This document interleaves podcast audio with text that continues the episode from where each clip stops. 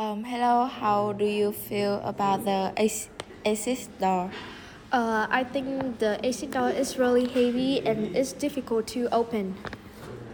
Okay, so what is your good experience and bad experience about the assist door? Uh, I have a bad experience about this. One time I got hit by it when a teacher opened it too hard, so it uh, hurt my arms. So this is really bad experience. oh, and if it, if you had to change, what would you change? Uh, I want to make it more easier to open because now it's kind of hard to open and uh, I want uh, the uh, door to be uh, easier to like uh, keep open Okay, thank you.